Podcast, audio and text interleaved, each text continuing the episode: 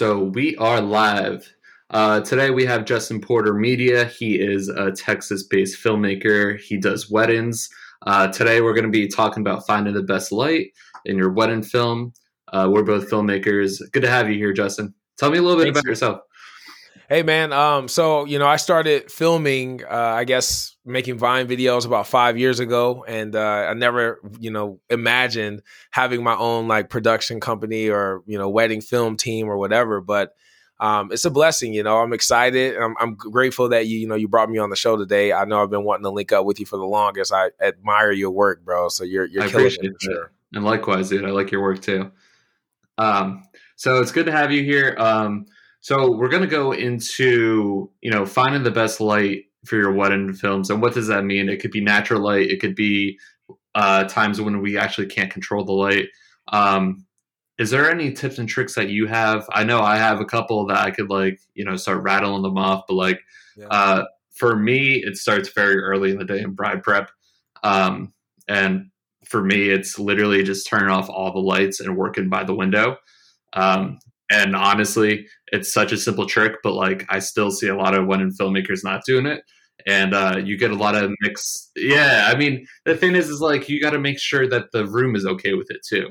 Yeah, like if and I think that's like the biggest, my biggest uh, issue with it. You know, is that I always I have to pick and choose almost like when to do that because I know once I do it, I usually don't have like a second chance. Depending on like the hair and makeup artist, they're usually the ones that like shut that down. Um, but yeah, you know, like sometimes I try to start, you know, my initial like lighting, you know, portion of it where I cut the lights off and have everything ready. You know, I usually do that part when she's close to being done. But yeah, yeah.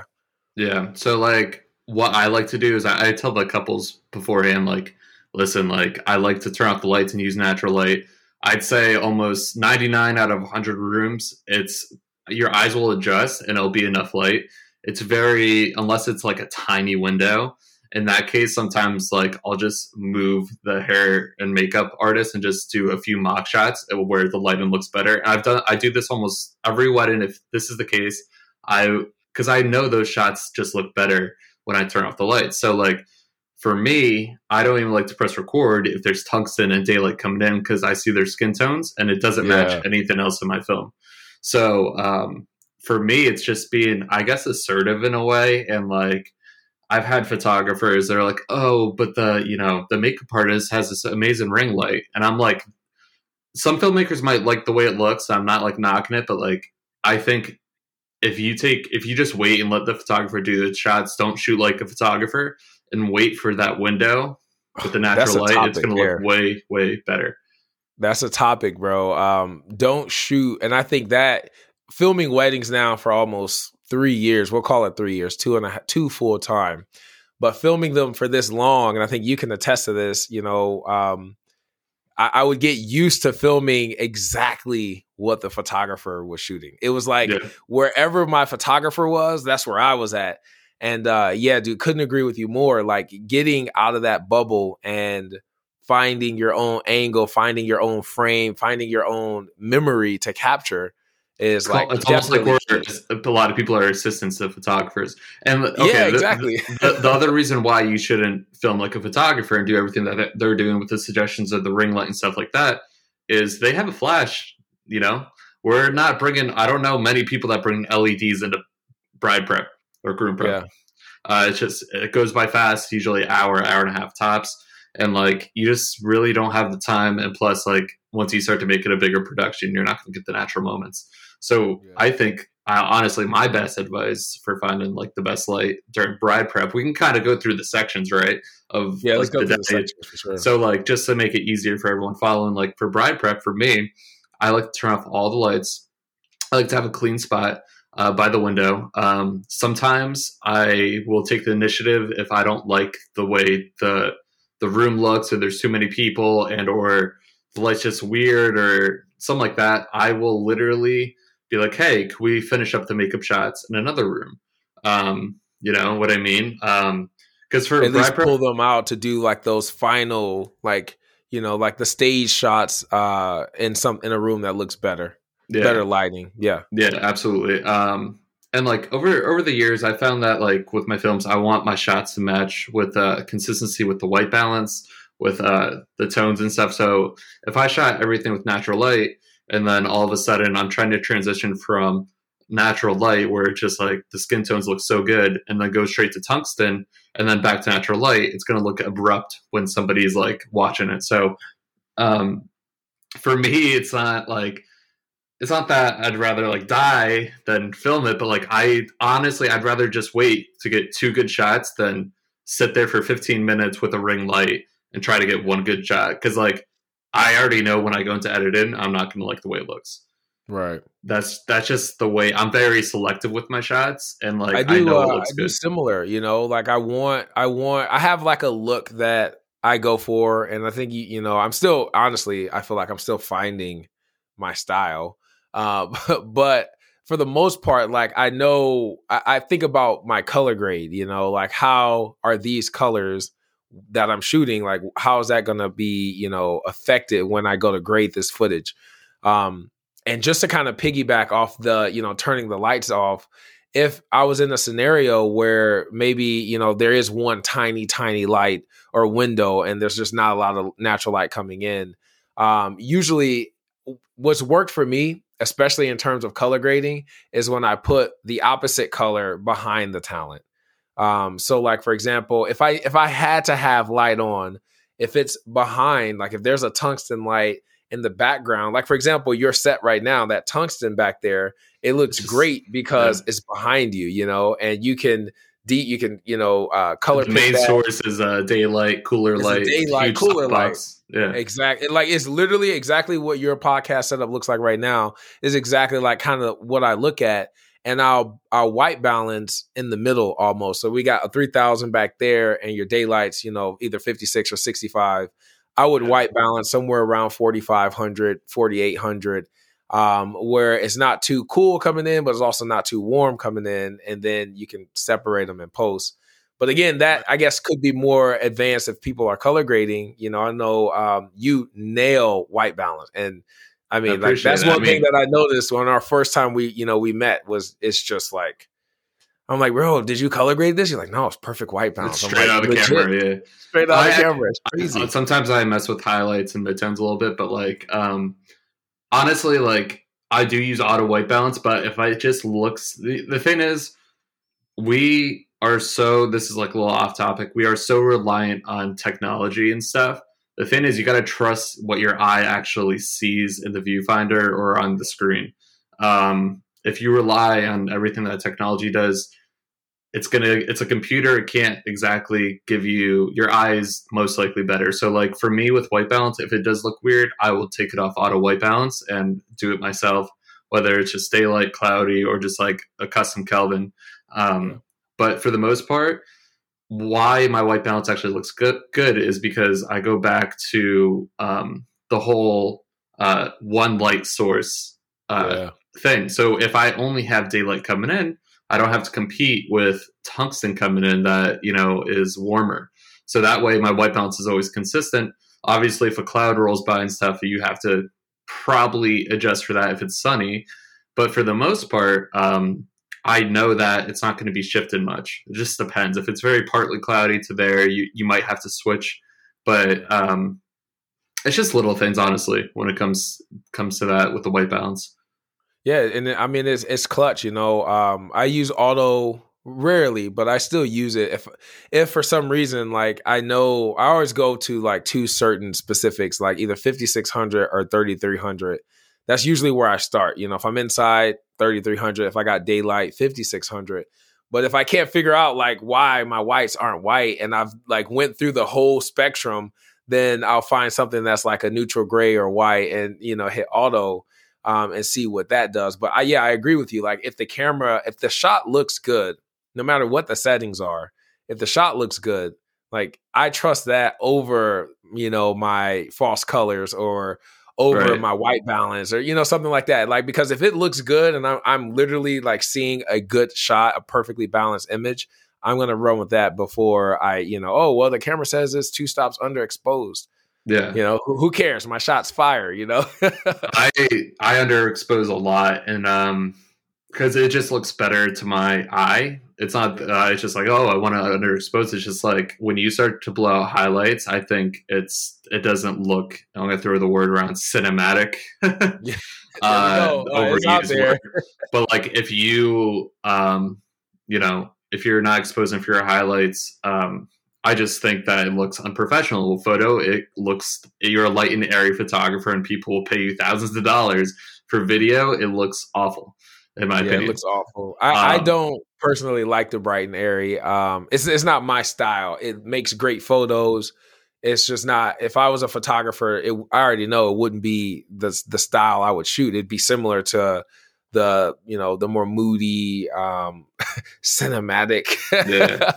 uh, but yeah, I agree. Like you know, blown out highlights, I think, are what truly separates uh, an experienced wedding filmmaker, or filmmaker in general, from um, you know a more amateur beginner, because that's like one of the things that you really have to pay attention to. And it's not just exposing for your highlights, but it's also exposing because if you got highlights behind you, it's exposing for that mid, you know, that mid level, the yeah. um, you know, and, and your shadows. You have to have like a happy medium. So it's it takes skill, you know. And again, I you keep can saying also this, reposition yourself if the highlights are blown out in a certain way. Move to another angle and have it Yep. more even. Um, it, does You're- take a lot of skill and experience, though. your uh, I always I'm going to probably say this like 20 more times on the on our call, but like your shots are like a, a testimony to that, man. Like you you really nail where to place things, your detail shots, like you know where to position them so that the light hits it just right, how to you know have that perfect contrast ratio from shadows to highlights. I mean, it looks amazing. I appreciate that, dude. I mean, it's just from like honestly, uh, bringing in the footage and not like it and being like changing something up over the years. I mean, I've done hundreds of weddings, so I have the experience, uh, and it just really trial and error. Um, what it comes down to, if anybody is like, "Oh, I don't like the way this looks," or you know, why is this not as you know cinematic or something like that, like there's so many different it all comes down to light obviously frame and composition it's important too but like if you don't have good light you really don't have much um Yeah. so finding good light see the we don't have a lot of time throughout the day to actually control the light on a wedding day. So during prep is actually you know the one part of the day where you control almost all the light. Um and that's by turning off the lights. It's so simple. Um Yeah. so i look forward to it and it kind of just helps me um you know build the film off that. And like uh i got, i gave this example in a in another uh podcast i was in but like it was i was talking about light and like for instance we had some time to do the letter and um, i didn't like how the light was coming in so i completely moved the whole entire desk to be closer to the light source Yeah, and uh, it matched all my other shots. If I didn't do that, there was tungsten coming in from um, the kitchen. There's people getting ready. I didn't want to turn it off, but it was like this Yeah. huge like floor, and like it just looked much better. So I took the initiative of I don't want this one clip to look that out of place. So everything during prep matches. It was that San Diego film um, that I just did. And it was just like that little decision made the card reading that much better. And like since his um, letter had a lot of like great words into it, it just it matched everything else. It wasn't like, oh wait, why is the skin tones like orange now? yeah. Um, so it's just like that little step can like enhance your film, but you don't you really don't think about it until like you go through each clip and you're like, oh wait, why doesn't you, this yeah, you start that? to realize what you don't like and what you should have done to fix it. So then it makes you more conscious. Like you know, another one, uh, you know, the next weddings you shoot. That's a good point though that you just said.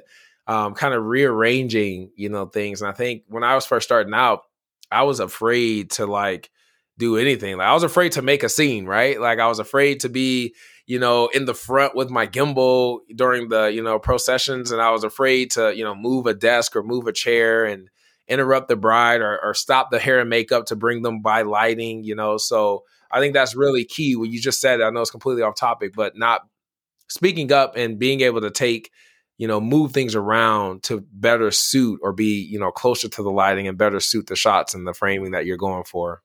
Yeah, absolutely. And it's it's it starts from the first call you talk to the couple with. Um, it's kind of like just plan in and be like, hey, like listen, like during prep, like I like to use natural light. It's all in my films, and like I just work with usually one, two windows, and like that's how it looks so beautiful. That's why there's silhouettes and like the light looks, you know, good.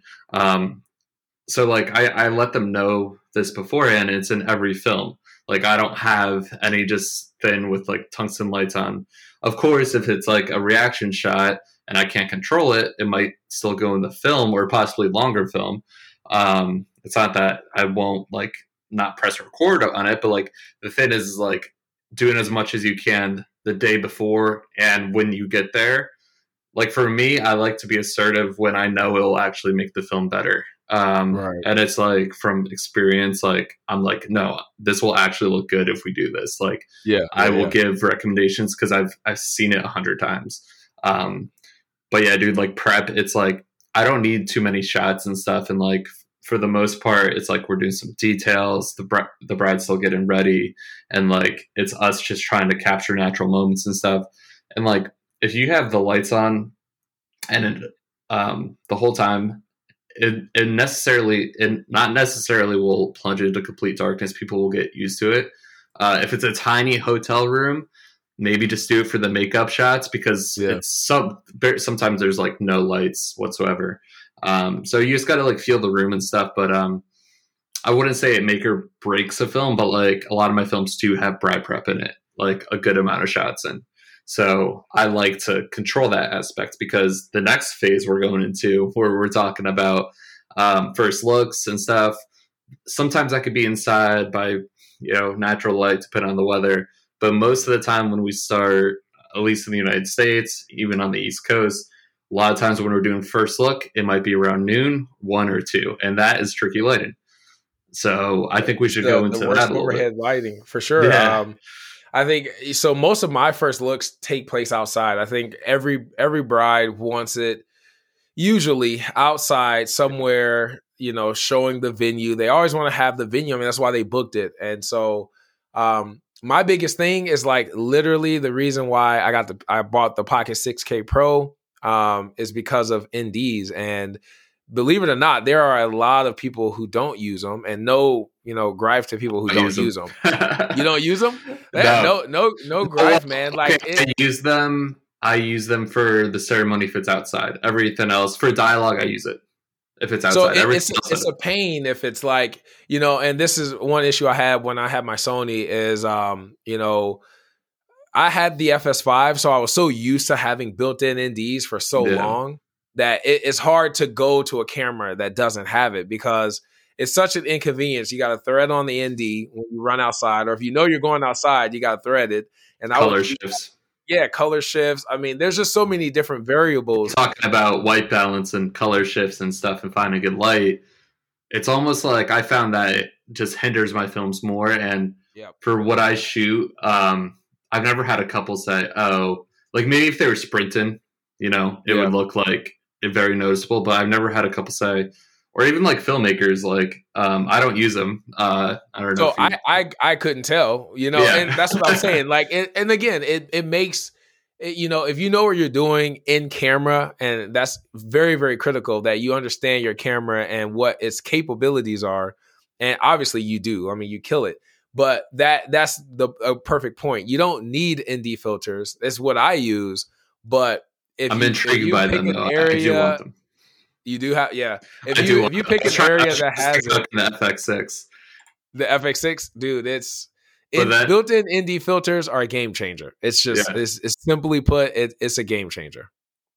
Absolutely. Um, but yeah, you can find, you know, you can still shoot outside and not have an ND filter on. Um, but to me, I love the shallow depth of field, and most of my stuff I shoot unless it's like a bridal or like something that I know is like support like a couple portrait or something like that that's supposed to be slow mo. Um, I shoot usually like 30 frames a second, so that's not a lot of. Uh, you know, my shutter speed isn't crazy high; it's 160th. Um, so I'll use ND so I can keep like a wide open, you know, T2 or T2.5, nice shallow depth of field. lenses for people that don't know. T is oh yeah, my bad. F one point eight, F two, you know, somewhere around there. Um, but yeah, you know, I use the ND filters just because it, you know, one, to me, the way that I explain it to people who don't use it is I personally feel like it softens, it gives me shade. Like, honestly, like I, I can shoot at 12 and the, you know, the photographer be like, oh no, that that's harsh lighting. And I'll go to like an ND4 and position my couple and it's like perfectly balanced. Like, I mean, yeah. it looks amazing. And uh, you know, it's just things like that, especially when you got those crazy hot spots and like clouds and you know, maybe you're shooting into a building and the building is bright on the front or it's got like, you know, some sort of pattern that's blown out. Um, you know, kind of helps get rid of all that and still be able to maintain a really, really shallow depth of field.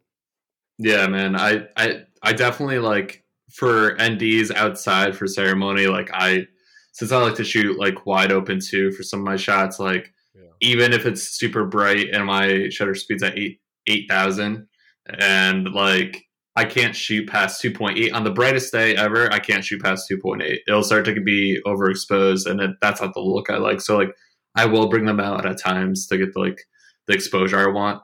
For me, so how do you I, normally do it? Like for uh for like your first looks and stuff. Since uh like you say you don't use them for that. How do what's your method for uh balancing the shot? Um, just usually you know going for shade.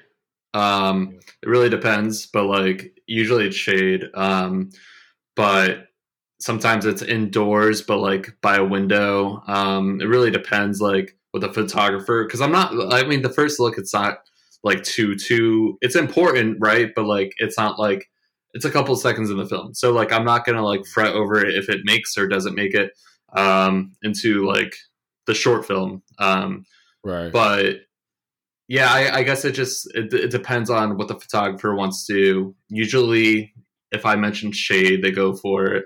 Um, it just depends on a couple things. Um, but yeah, with first look, honestly, it's never been like, oh, this is the most emotional. Sometimes it is super emotional, but like, it's never been like I have to worry about it too much. For me, the portrait session matters so much more. Um, yeah, and sometimes a portrait session does happen after first look. Uh, it just depends on it. Like honestly, when I talk to my couples, if we can, I like to film two hours before sunset for the portrait session. Um, I really want to go into that because with like with weddings, that might be a variable you could possibly control um, when you do portrait session.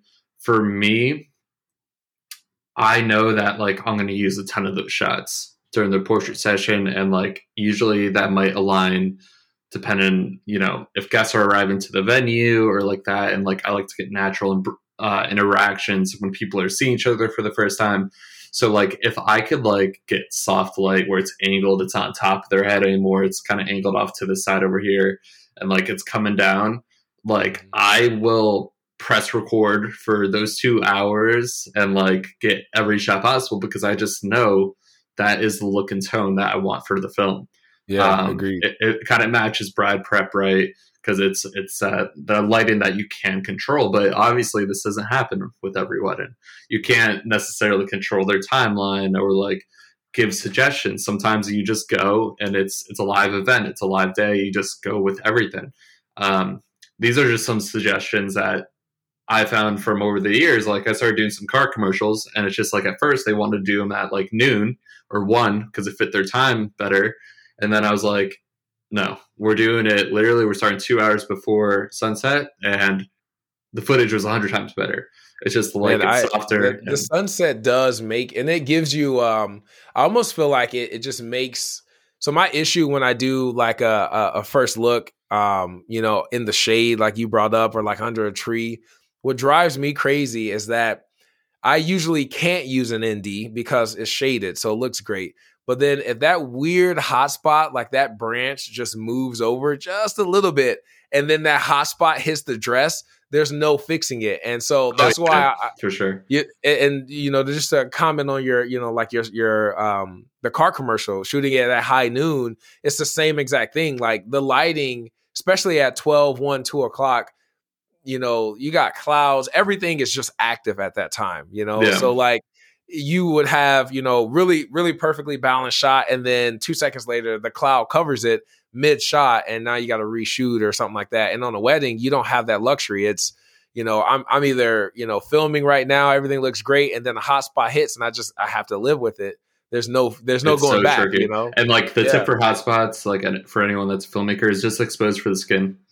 If the dress is blown out, there's honestly the skin, and you could probably come back a little bit, but like it, it's tricky, man. Like I, rule of thumb is exposed for the skin. I've I've tried both ways multiple times, and like it's the skin, and as much as you don't like the look of the whole image in its entirety, there's not much you can do Yeah. unless you move them into. There's not different light. much, and usually the emotion, you know, takes over and wins, you know, the shot anyway. But artistically, you know, that's what always gets me whenever I have a photographer and they're like, "Yeah, let's we're gonna do the first look under this beautiful oak tree," and I'm like, mm, "No, we're not. We're gonna do it over here," just because I don't want to take the risk, especially if I know like you know the groom's emotional or stuff like that. Like I literally get like almost a high when there's good emotions that take place. Like, you know, dad cries, you got bridesmaids crying. Like that's the stuff that like yeah. brings me back to film weddings. And I want that shot perfect. Like I want the colors to be perfect. I want the exposure to look great.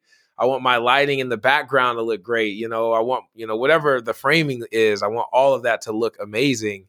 Um, and so that's like one of the scary things is whenever we shoot under a tree, like I've had it happen so many times where it's we, we put them in a perfect spot and then it just opens up as soon as we hit record and the moment starts. It's just like nothing but straight harsh sunlight shines in. Yeah, and another tip is uh, there's this app on uh, the iPhone store. Sun app. Yeah. Yeah, it's called SunCalc, and like you could see where the sun kind of is set in and stuff like that, and like it just helps you with like knowing exactly, especially if it's a place that you're not used to, you're not sure where. It, obviously, you know, it's it sets in the west and like all that stuff. You like know this going in, but like it just helps to be like directional. Be like, oh, it's going to be literally right here, and if it's coming in from this angle over here, shoot 'em right there. You know, it's going to look good. Um, Yeah.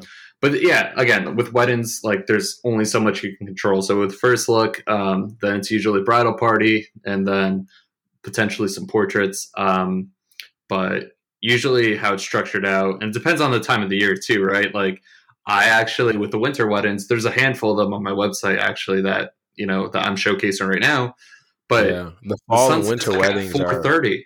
yeah. So like I've had bride prep actually where there's no window light and like you know this is just where they were getting ready and like you know since I was already filmed there and there's a lot of like natural like human emotion I didn't switch it up so that was just like a stylistic thing like you know everything everybody's comfortable in this room the light it was manageable and stuff like that like the overhead lights it wasn't that bad so like there's times where it's just like I rolled with it. And then by the after the ceremony it was amy and daniel the one with um on my website. But um by the time we got out of the ceremony there was like one or two shots that i got of them. And then we had to drive to the venue and it was pitch black. So it's like we aren't in control of light especially in the winter. Like it gets really really tricky. Um but Especially the the blue hour comes. So like you'll have it's almost like you got like 30 minutes of golden hour and then it's just straight blue after that. Uh, you know, it's crazy Yeah. how fast you know that sunset to blue hour is is to me anyway it's a lot it's a lot faster in the wintertime you know winter fall than it is in the summer Oh, absolutely. And then um, it depends on the season, obviously, but like during cocktail hour is actually a lot of people, you know, they focus on getting the room set up, get the establishing shots for the room. I don't run through cocktail. I don't get pictures of the food. Like I don't do any of that uh, stuff. yeah I, in I'd the rather- beginning i did there's so Yeah. many things that i did there's so many things that I shot in the beginning that I like I don't even think about it on the wedding day. Like, Yeah. you know, I, I would get shots of like the, you know, the cake ta- uh, the cake table, yes, I get shots of the cake. Yeah, yeah. But I don't get shots of like the, you know, the finger food or like, you know, the strawberry fountain. Like I just you know, I'm not getting slow-mo clips of people eating their, you know, their steak or whatever the the the di- the dinner was. Um, and I used to get man. all of that stuff. I used to think like, nah, I got to film all the way through the entire day, no breaks. That's what it is, man. Because it's like if, it goes back to this following the photographer the whole day, or just like I need to record everything. And the thing is, is like the person that hired you, they like their your vision, your style, right? And like for me, they're not going to see a strawberry fountain in any of my films, and they're still booking me. Um, exactly. Yep. You know, if there's something happening by the strawberry fountain, and or you know they want a quick like uh, yeah. uh, clip of it, and they literally request it. The thing is, with video, they don't request much. With photo, they're getting all these requests of, oh, we have to have this picture, we have to have this. With video, I've never had somebody be like, oh, like they'll tell me like of events of like how the ceremony is going to be run, or like, oh, like there's a special speech those are the requests I get. I don't get like, oh, you got to do like, yeah, you get a shot of our tables. yeah, no, yeah. it's it's a photographer yeah. thing. So I mean, just that alone, that's videographers, photographers, completely different.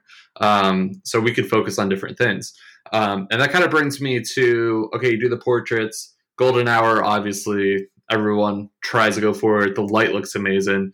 Um, I like to get some silhouettes. I like to get you know some shots facing directly into the sun it just depends on the season too. Like sometimes golden hour follows during cocktail hour in late summer, I think.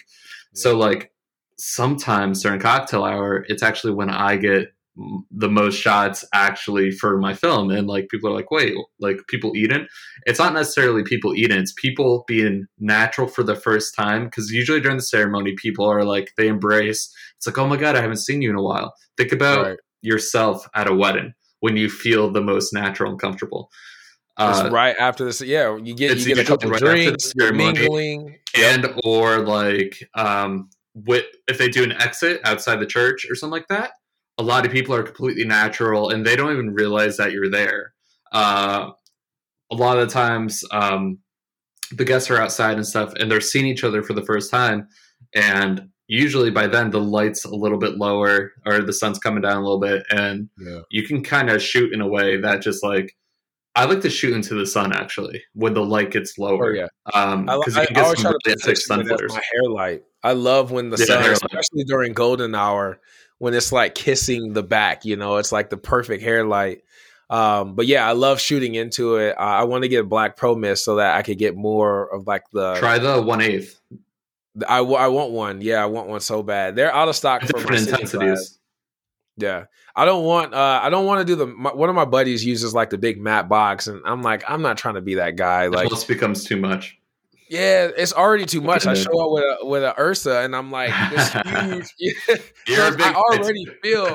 Yeah, I know. I always keep it inside so it doesn't look, you know, nearly as big. But like, bro, it's already. I already feel like I got way too much going on. So the last thing I need to do is add this, you know, massive matte box to the front, and there's just too much. Yeah, no, I hear that. I mean, this is a whole different topic, but like minimal equipment is my thing. Um, it just goes with like how, how I get natural shots a lot and like, um, yeah. but that's a whole different topic. I've, I've talked about in other podcasts, but, um, yeah, dude, um, ProMist, it's, it's, it's interesting to use if you use any type of, uh, thing that softens highlights and stuff. Um, typically, it looks better for skin tones. Um, I personally use it. Um, I don't really tell people I use it. They kind of just like, oh, is, it, is that ProMist? That's the Matt Alt secret right there. It's, it's uh, you know, I, I, use it for every single lens. And the, the thing that's uh, people have to realize is on an 18 millimeter, it's not going to be as strong as if you're using it on a 135 prime. Yeah.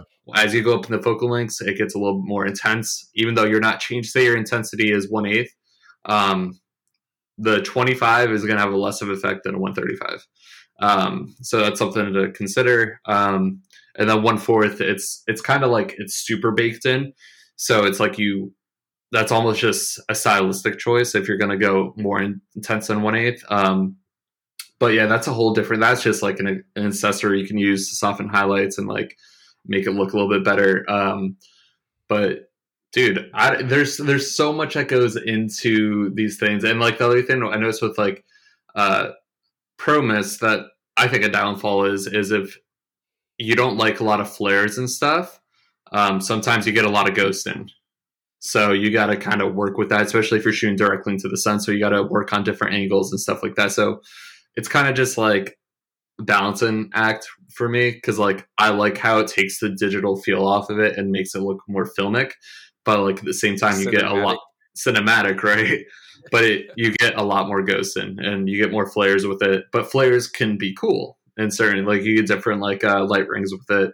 Um, you just got to make sure that you know it's you're aware of that because if like for instance, I remember the first time I used it years ago, like I was shooting a speech and like one of the lights was coming in a certain way and I was already locked down and it was my only safe shot and it was like an 85 or something like that or like a, a longer prime lens.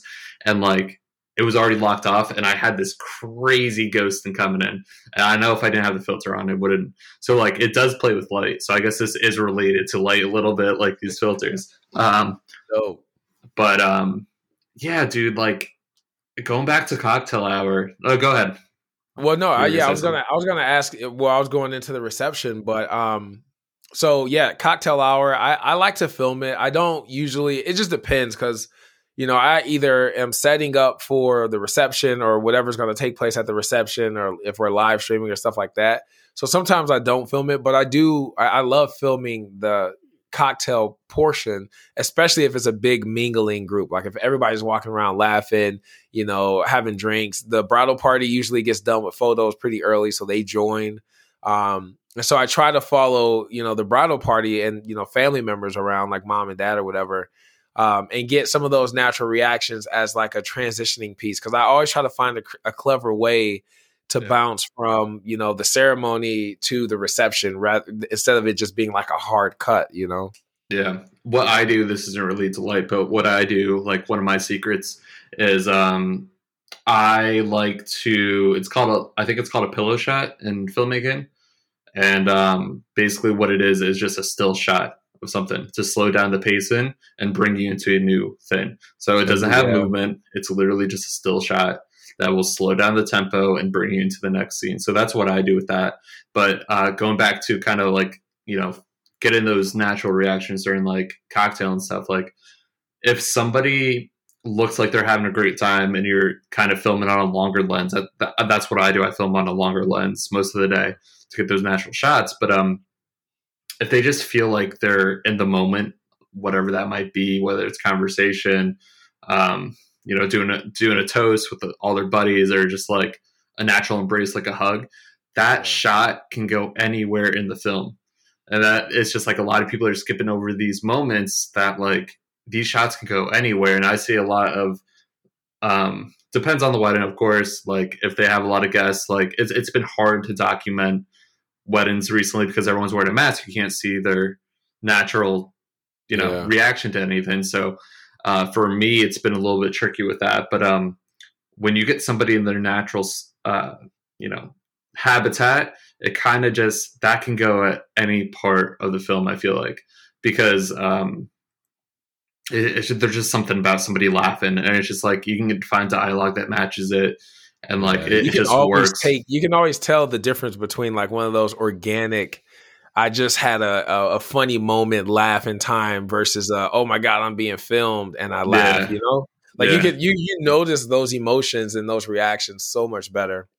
Oh, I think you actually when we when we we first officially like talked last year, right? I believe it was last. I year. think it was a year ago. We met in that networking like right group during yeah. COVID. Um, So I think you're the reason that I actually switched to primes um, because really? I think I told nice. you back then that yeah, I, have always wanted to do it. Like there, and this could be a whole different topic, right? Primes versus zooms. Yeah. There's uh, there's a bunch That's of different one, actually. reasons.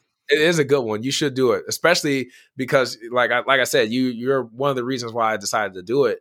Um, but yeah, there's so many reasons why I always wanted to shoot with a prime. Um, one being that you usually get way better bokeh. Your your depth of field is so much better. Um, it's usually and sharpness I know isn't something that for filmmakers that you really should care about a, a ton. Like it's not I like the sharpening on my camera like negative on the Sony. Yeah, yeah. I don't. Yeah, I don't there's no no digital sharpening. Um, but as far as like it being sharp, like capturing a good looking image, you know, it's just there's so many reasons. Lighting, it absorbs light completely different. I've I've done tests with like 2.8 on a prime and 2.8 on a zoom, and I I kid you not, I was like a half a stop brighter on my prime. Um, so there's just a lot of different benefits to it, but um, shooting with the primes and shooting with like a, a, a long distance it gives you prime, better uh, low light too because we're talking yeah, about light. Better, better low light, better low light. Um, yeah, dude. I so one of my favorite things is I love shooting through through the crowd. So like I love shooting like what's happening three tables away, uh, but shooting through the people that are engaging right in front of me. Like they think I'm talking, I'm filming them, and I'm like all the way across. Yeah, a lot of um, foreground. You know, Yeah, yeah, super, super, super off topic, but yeah, I just I love being able to do that and capture those like you know foreground elements, but from a distance. You know, like you said, they don't notice that they're being filmed.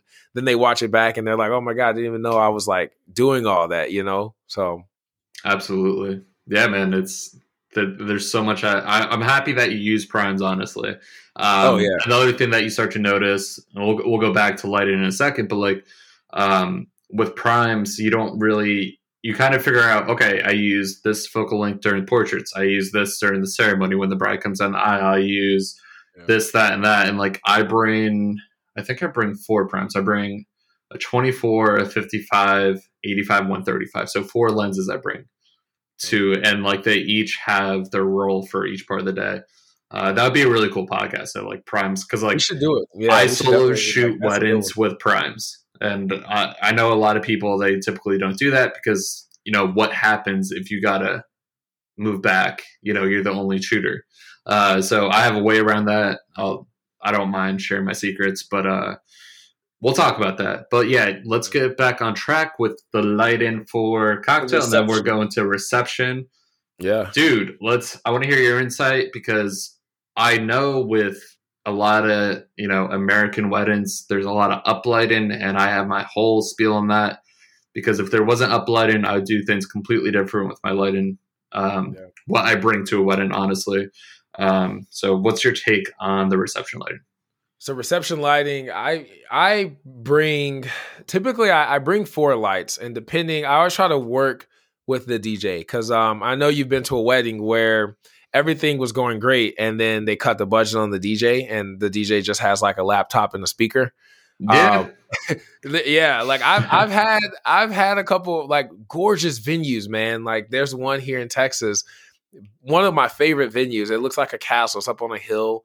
Um, and yeah, man, like their DJ legit had like one, it was like one disco light that just spent, you know, kind of disco light, nice. That was it. It was it was legit. Well, it wasn't a disco, but it, it was like, you know, moving all kind of crazy waves.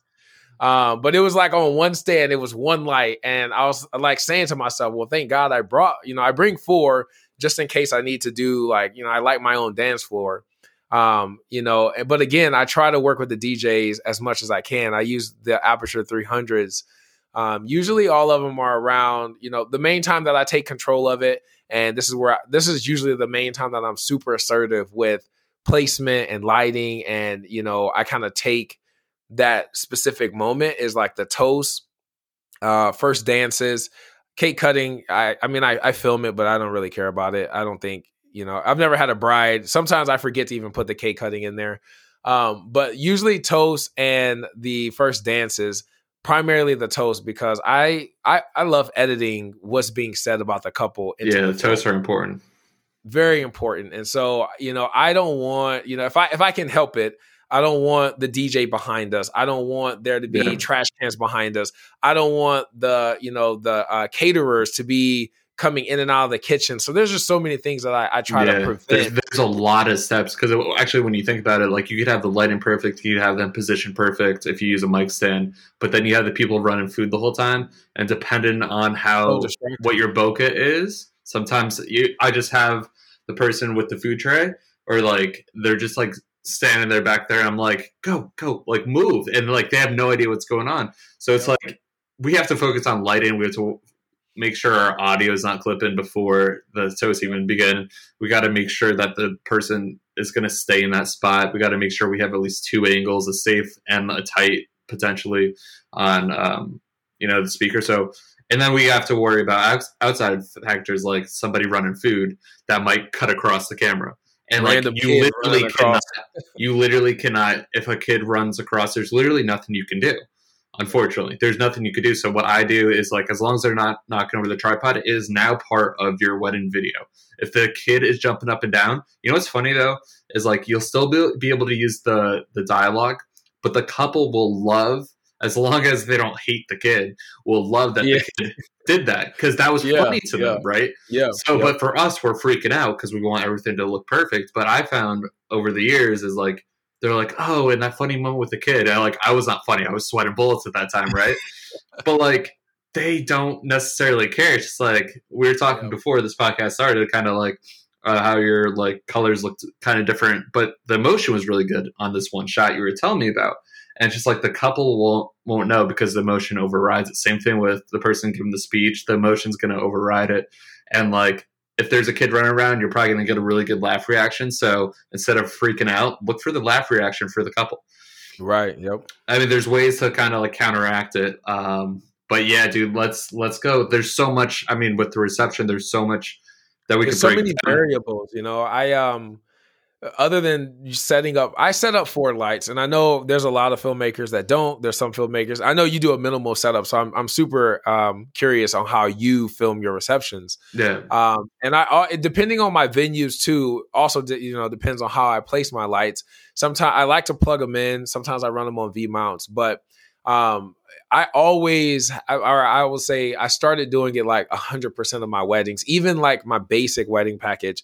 I bring them because in my eyes I don't want to put out anything that's lesser quality.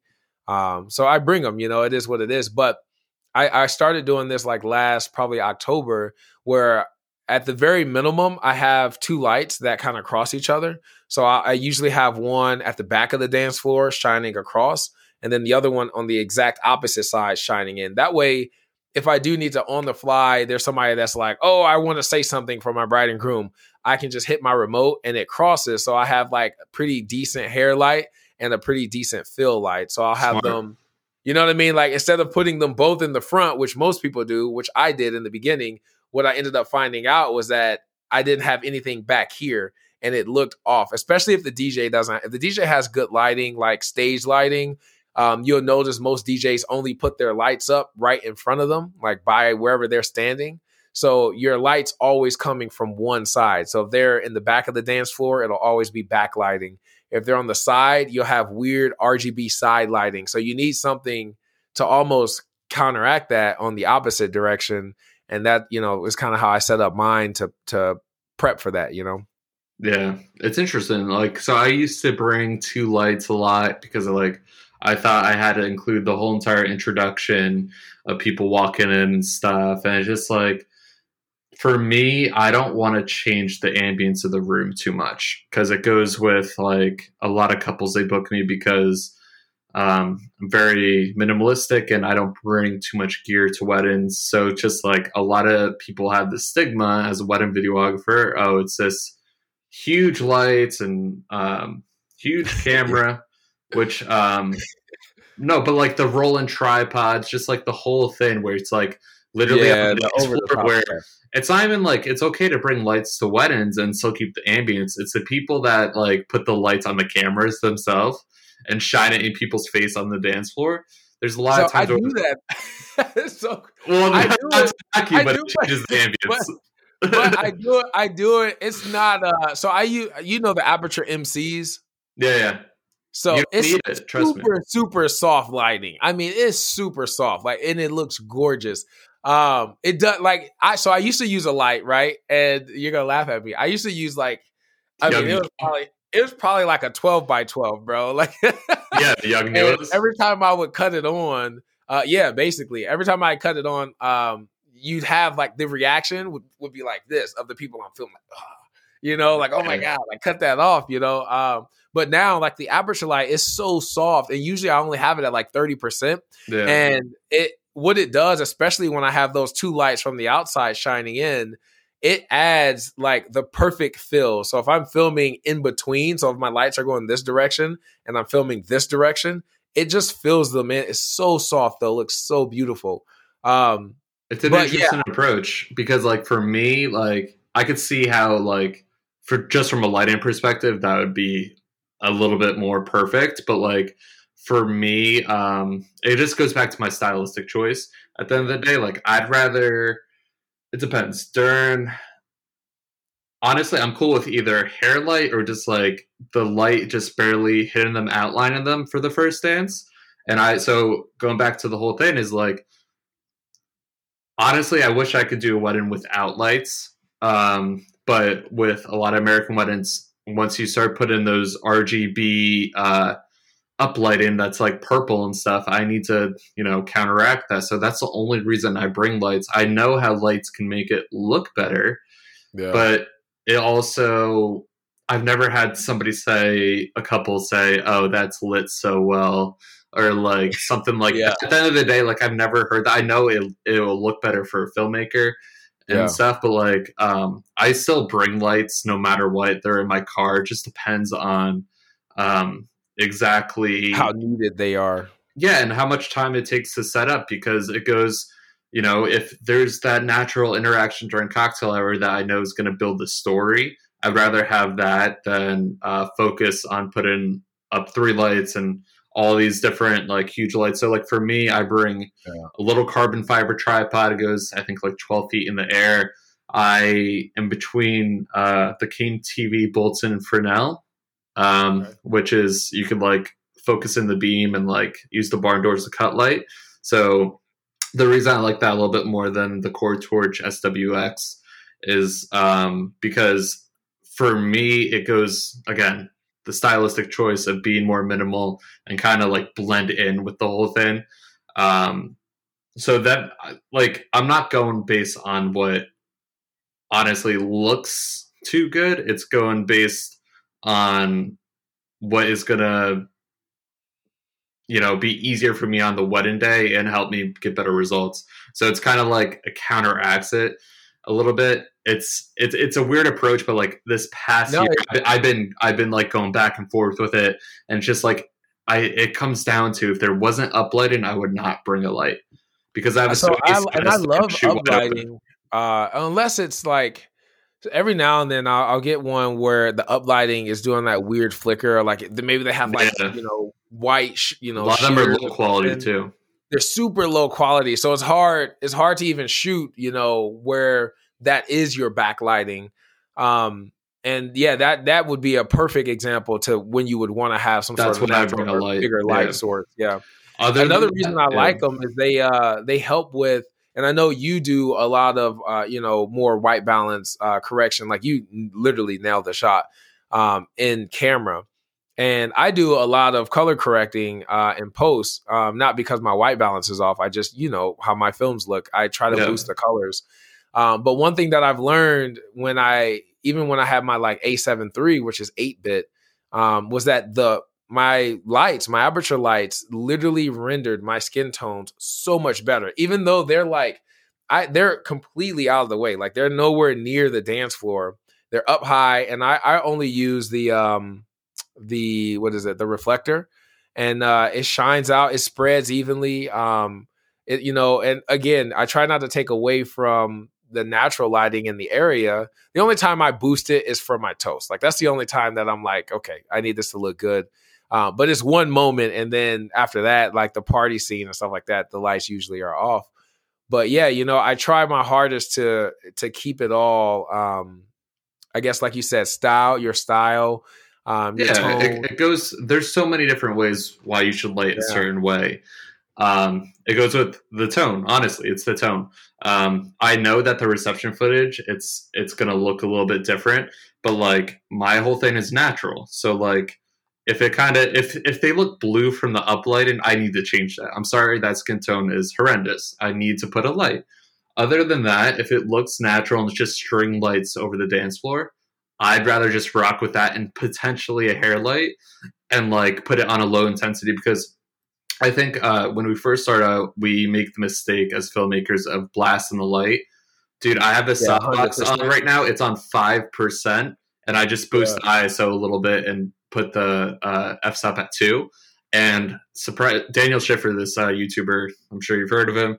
oh yeah, Um, I kind of got this from one of his videos, but he was talking about lighting stuff for like you know YouTube or whatever. He started putting you. He put a difference between putting your light at sixty percent, and I think his example was like dialing it down to like twenty to twenty five percent. If you just boost the ISO, there's something about when light is too harsh, even if it's soft, which we don't use soft lights, we use hard lights. But especially with hard lights, if you start doing it too much, you're going to notice um, you know there's more of those imperfections during um, the speeches and stuff like that like so for me it's like i kind of let my camera do the magic and like you'll you'd honestly be surprised like if you were to light the first dance or even like the speech at like a lower intensity and like check with it before you do this on a wedding day, obviously. Oh, yeah. But like you'll notice that they are perfectly lit and like I think the lighting just looks better when it's not nuked. Um that's that's my opinion. But like you can make it look good either way. It's just for me, I like the, like the more contrasty. Like I don't like Yeah. I wouldn't like for instance this light right here. It's not like straight on. It's over here. I like it where it's like not full with like I like contrast where it's off to the side or not full on because once it's full on it becomes flat to me. Mhm. Um, you like that good roll off, yeah. Uh, yeah, I like the roll off with it, and like I can kind of control that. So like if I'm doing details before the reception, um, I I don't like to sh- put the light right next to me and then my tripod right next to me when I shoot details and pull focus from one uh, table to the next. If I was getting like the cake or something like that, I like to put it off to the side of the table on this side, and I shoot this way. Or like angled like that. If you go like this and this, then you start to get very flat image. Um, Yeah. I mean, that's just a simple tip you pick up on after uh, a couple weddings. But like, um, yeah, I, I don't like anything flat. I'd say with like, I'd rather have a hair light just for dancing and just keep the ambience. That is like Yeah. my That that's exactly usually during like the the party time where they're like opening up the dance floor. Um, I put the lights at like you usually in general they're not higher than like fifteen percent. I would say, yeah um, and that that would be if they if they had to go a good like the reach needed to be out. right Um, that's when I would raise it. But like for the most part, the dance floors are all like around the same, you know, size, you know, in general. Um, and yeah, like usually like five to ten percent, especially with the three hundreds, is like way more than that's need. powerful light. Yeah It's a powerful light. And if you got two of them, I mean, we got twenty percent light coming in yeah at that point. You know, you don't need a lot. Um, but yeah, I love to have like that hair light, especially when you when you got like your bride and groom or any of the couples dancing, and you shoot into that light, and you have like you get this those flares and stuff. you have the flare you have a ring that wraps around them. Um you know the only time that i don't do it and you brought this up is if they have really cool like if the venue has cool lighting um you know and this is a big point that i picked up on just studying cinematography is that i try to make the light complement what's there yeah. not like Instead become a new light Right. source. Yeah, Yeah. you know, like I, I'm not gonna show up and put all four lights up because I got four lights and blast them at hundred percent. But if the venue has like really cool, you know, like my Cancun wedding, they had really cool rope lighting, and the only thing that I ran was um my Aputure light, my uh you know the little MC at 3300 Kelvin. right. And uh, that was it. That was all I need. The ground, the floor was lit. Like it had cool lighting, so there was nothing extra that needed to be, you know, manipulated to to make the shots look good. Um, but on the flip side, if there is a venue that you know, like the DJ doesn't have cool lights, or maybe it has really bad, you know, flickering light, up lighting, um, or just nothing is like flattering about the image, you know, Then then, I would to- add yeah. these just to give it some sort of, especially when they dim the house lights and you can see in your, you know, in the shots that it's like pitch black out in the distance, but like right here in the foreground is lit really nice, or you got these hair lights or uh, maybe DJ lighting. Look the for, RGB look is kind of lights, uh, candles in the background too. That could add really good bokeh too. That's another Yeah. tip. Um, just all these things go into it, and like your background, just uh, just in general, looking for you know the candles, or if there's like trash, like you already mentioned that earlier. Like Yeah. it's so good to look for these things because um, it's just going to make your composition framing and the image looks so much better, in my opinion. Um, did you? There's Just these because are, you said trash, there. Um, I, I I kid you not. I couldn't tell you how many times. I don't know why garbage cans exist in the front. Like most, like a lot of the Texas venues, there's there's like stages. you got to watch for exit signs too. exit exit signs um exit signs i mean you can't really do much about that other than frame better uh but the trash cans are always in the front like they're always like we don't need them anywhere near the dance floor i get it the Yeah. thought process is like oh we're drinking we're gonna throw our disposable cup away and go get another one Right. but like as soon as I get there, right before the reception starts, I I literally go look at my dance floor and I'm like, all right, cool. These stands need to go. This, you know, my you know, if I got cases and stuff out, or if the uh, bartenders got stuff. A lot of the caterers will have those huge racks that they carry all the like food and stuff in on, right, the, and they'll just be yeah, like the trays. up by the door. Yeah, the big trays. So I get rid of all. Like I literally observe the dance floor and try to make sure because that's where you're going to spend ninety percent of your evening is on the dance floor. You know, um, and you want all those shots to be as clean background, you know, as possible. Yeah, absolutely. I think this is all like good information. The last thing I just want to add, and then we'll like wrap this up because we kind of went through throughout the whole day, you know. But um, when you are setting up with the DJ and you're hooking up audio, one thing that I found that made my film so much better, and sometimes it still happens, even though I told the DJ, what is what are you going to do for lighting? Because some of them like to control lighting. They put on the couple actually pays for this, like clouds or like the light moving where it's just Yeah. circles on the couple. And if you have a light, suggest that you light it yourself. Tell the DJ you're I want to light it myself. It'll look so much better. And they might say that is a couple cool with that, and most likely they will be. But sometimes you'll be surprised couples do pay for these add-ons. So like it's just like one of those things maybe discussing with a couple beforehand or just like talking to the DJ and like figuring out what they do for lighting because sometimes I don't know if it's just common in New Jersey, but uh, the DJ is right across from the sweetheart table, and sometimes they have those lights on those um, like high rise steel Yeah, beams that they have, and they try to light the toast. And the thing is, if they're not high enough, and somebody's in the middle of the dance floor, like us or the photographer or the maître d', you get shadows. So you got to see are like you got to be like, hey, I'm gonna light the first dance. I'm gonna light the speeches. I don't need your lights. If anything, you could shine your lights up to the the top for the first Yeah. dance, and if it's white, it'll be a great like um you know soft light. But like I've had a DJ literally turn it on mid dance. And then all of a sudden you're overexposed because you're exposed to your lights.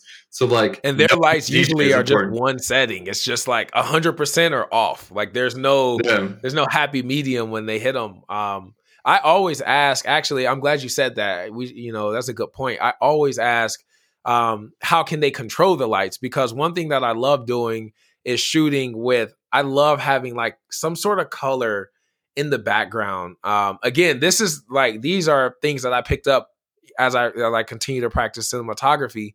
Um, but it's like creating color contrast through my image. Um, and so I love asking the DJ if if they do have lights, if they're able to be one color, if they're able to be because some DJs will have you know lights that can be moved where like they can like point and direct them in a certain direction. Um, they can have them flash like you can just control them like different ways. They have different effects. And Right. So what I love asking is if if we could have because I don't want them to have a white light. I'd rather them have like you know really cool like you know red or a teal or something that's just like that just pops. You know, like if the if the bride and groom's uh like boutonniere is like a, a hot pink or you know maybe they got like yellow or something like that. I try to like do something that's complementary. Um, but I personally love having it in the back as like a you know backlighting or hair light. It wouldn't necessarily be a hair light if it's too low, but just having it back there, you can see it like this red coming in from the side. yeah. Um, you know, you can see if that was white, it wouldn't look as cool. It still look good, Yeah. but like if it was just white, it'd be like, ah, okay, cool. But like it's red, so it like it just makes the shot almost, you know, more um I don't know, I don't know how to even explain it, but like I love asking if if they can control their DJ lighting, um, or if they have specific like up lighting that we can do, um, you know, turn on and off. Like that's one thing I would definitely say for anybody is to just find out and be good friends with the DJ. Um, you know, don't come off uh aggressive. I know I have a lot of I have a lot of DJs that just assume that, you know, I don't know anything about anything other than a camera. And I like I if that makes them feel better, I just I let them run with it because at the end of the day, I need them to be on my side so that I get Oh, my yeah. shots. Dialogue, lighting. Dialogue, the audio. fact that they're not t- uh, starting the toast before, like, say you're eating and they're gonna start the toast. Like, they're like there's "They are so many things where it's just like you have to work with them, and it happens. Like, honestly, uh, it happened with the last one I did. Like, it was all of a sudden, you know, they're they're starting the next formality, and it's just like nobody knew, and it's just like the, the I mean, this isn't lighten per se, but like I found I like bands more honestly, but like I found that they're not as structured as DJs, where it's like first dance, parent dance. Uh, this is for American weddings, by the way. So it's first dance, parent dance, um, couples dance, maybe um, a break, and then or food, like first course, and then like speeches. But with bands, it's literally just they just want to play their music. They don't they don't like it's so like I find with bands all of a sudden they'll start something. Um so like that's just from experience from hundreds of weddings like obviously I've had DJs just start stuff too when we weren't there but like with bands like it's kind of just like they're not they're there to sing and play the guitar and play music like we're a put DJ. A like, they're there to put on a show. Well, yeah, yeah. It's not that DJs aren't. It's just like I just found that like they're not as um. It's not like an MC. Let's put it yeah. that way. It's like the singer now, is also an MC it, and a guitar player, where a DJ is an MC and a DJ. Like there's more. Yeah. If you get a good DJ that is very involved, and I love those DJs, the ones that really like help with like crowd engagement and just like gets everybody excited oh, and happy. Some really good ones out there too. Yeah. Those are the gold ones. But when you get the routine DJ that just like, you know, shows up, all right, guys, we're doing it and just kind of goes through their timeline. Yeah, like yeah, those are the ones that, you know, you you really need to get them on your side early. Yeah. Um, but yeah, you know, the lighting tip that you brought up is super key. I, I, think it's just really depending on the venue. Obviously, it changes. You know, you have some venues that it's, it's just harder to get creative with what's around. You know, especially yeah. if it's an all outdoor venue. Um, which I know we're ending. This is the last thing I want to bring up. That's the only time that I don't put up lights. I don't know how it is up in Jersey, but in Texas, if you turn on a light at night in the summertime, that's, oh, that's a death wish. The yeah, bugs. that's a death wish, bro. like it's and then most of our venues are like, you know, like if if you're in Austin, you're driving an hour outside the city into the middle of nowhere, right? Uh, and that's where this gorgeous venue is, you know. And if it's if it's by any type of body of water or like if you even my little Aputure line, I remember being at a wedding last uh, September and you could see the camera like you could see me like like moving oh, it like, I, like i'm like bumping the tripod's little jerks like it was just crazy how many bugs it was and like i needed that light i needed it on just to have some sort of like key but like yeah like that's usually the only time where i'm like all right if they don't have lighting then we're just gonna have to make it work um, because if I put my lights up, I did it once and it was it was nasty. I mean, you see dude. It, it was like the a bang. The bugs come out over here too. It's crazy. It, uh, man, it was it was it was horrible. So that's about the only time. Other than that, I try to you know get get as creative as possible. Yeah, man. It's uh you know you got to work with what you got on a wedding day. Yeah. That that is the the key, and working with other people. Like I mentioned with the DJ and you know the makeup artists and stuff, because uh, you know they have their own set thing. They haven't worked with you. They don't know how you do it. You got to communicate. I think that that's what it really comes down to because I'm not just going to turn off the lights without asking anybody. I'm not going to ask the DJ, hey, don't light this unless I ask him. You know, if I am not communicating before the wedding or before the event starts, then I'm not going to get the results that like I usually get in all my films. So it, it just comes down to experience and like obviously familiar vendors, it's good to work with them. But if it's not, you just got to communicate. Yeah, communicate. Yeah. Communicating is key. That's that's what how the world gets around. Relationships, filmmaking, no matter what it is, you got to communicate. So absolutely. um, well, awesome. Is there anything else you want to say? Uh, nah, man, dude, I, am super excited. You know, um, I'm honored that you brought me on today. It was a very, very good conversation. I, I got a lot of questions that I'll probably text you offline, uh, especially cool. knowing book. how you, how you, you know, do your receptions. Um, because it is eye opening. You know, there's you know, obviously, like you said, there's style that's involved in that. There's preference, you know, um, whether you actually need a light if there's bad lighting or if you, you know, don't need yeah. it. Um, so yeah, you know, I, I, think it was a great convo, man. I had a great time. Uh, again, thank you for reaching out and bringing me on. Of course, dude. And like, just for everybody listening, watching, how can people find you? And like, what's your what's one goal for? Let's keep it with weddings for 2021 that you're trying to hit. Okay. Um, my social media is Justin Porter Media everywhere. Um, so my YouTube channel, uh, Justin Porter Media, I do filmmaking tips and tutorials, not necessarily wedding related. Uh, it, it can help with weddings, but it's just kind of like just filmmaking in general. Uh, Instagram, Justin Porter Media, and wedding goal for this year. So I've really been wanting to explore more. Um, I say documentary edit, but I really want to do like a documentary highlight film. So um, minutes kind of like a, a, hybrid. It's not about the length; it's about the the actual style. So you know how documentary films is just drawn on, and like yeah, yeah. usually there's a lot of running clips, and it's just kind of like natural, you know, things that take place.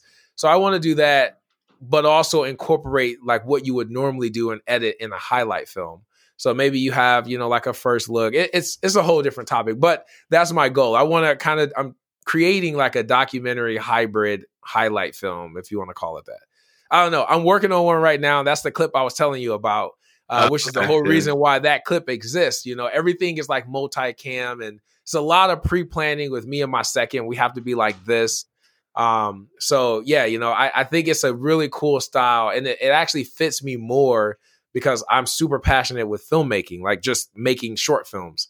So this kind of gives me, it kind of takes me out of the normal routine of filming a wedding. That's awesome. Uh, That's mainly what it is. I don't want to get bored with it. Once you finish it, I want to see. I want to see like the the, the difference in the two. That's for sure. Cool. For sure. For sure, um, man. But yeah, we're gonna wrap it up there. Um, so we'll probably do another podcast. Honestly, before this podcast started, we had like two, three topics, and we chose this one. We could keep on going if you guys want. Um, but yeah, so it was good to have you, man. Likewise, man. I appreciate it. Thank you.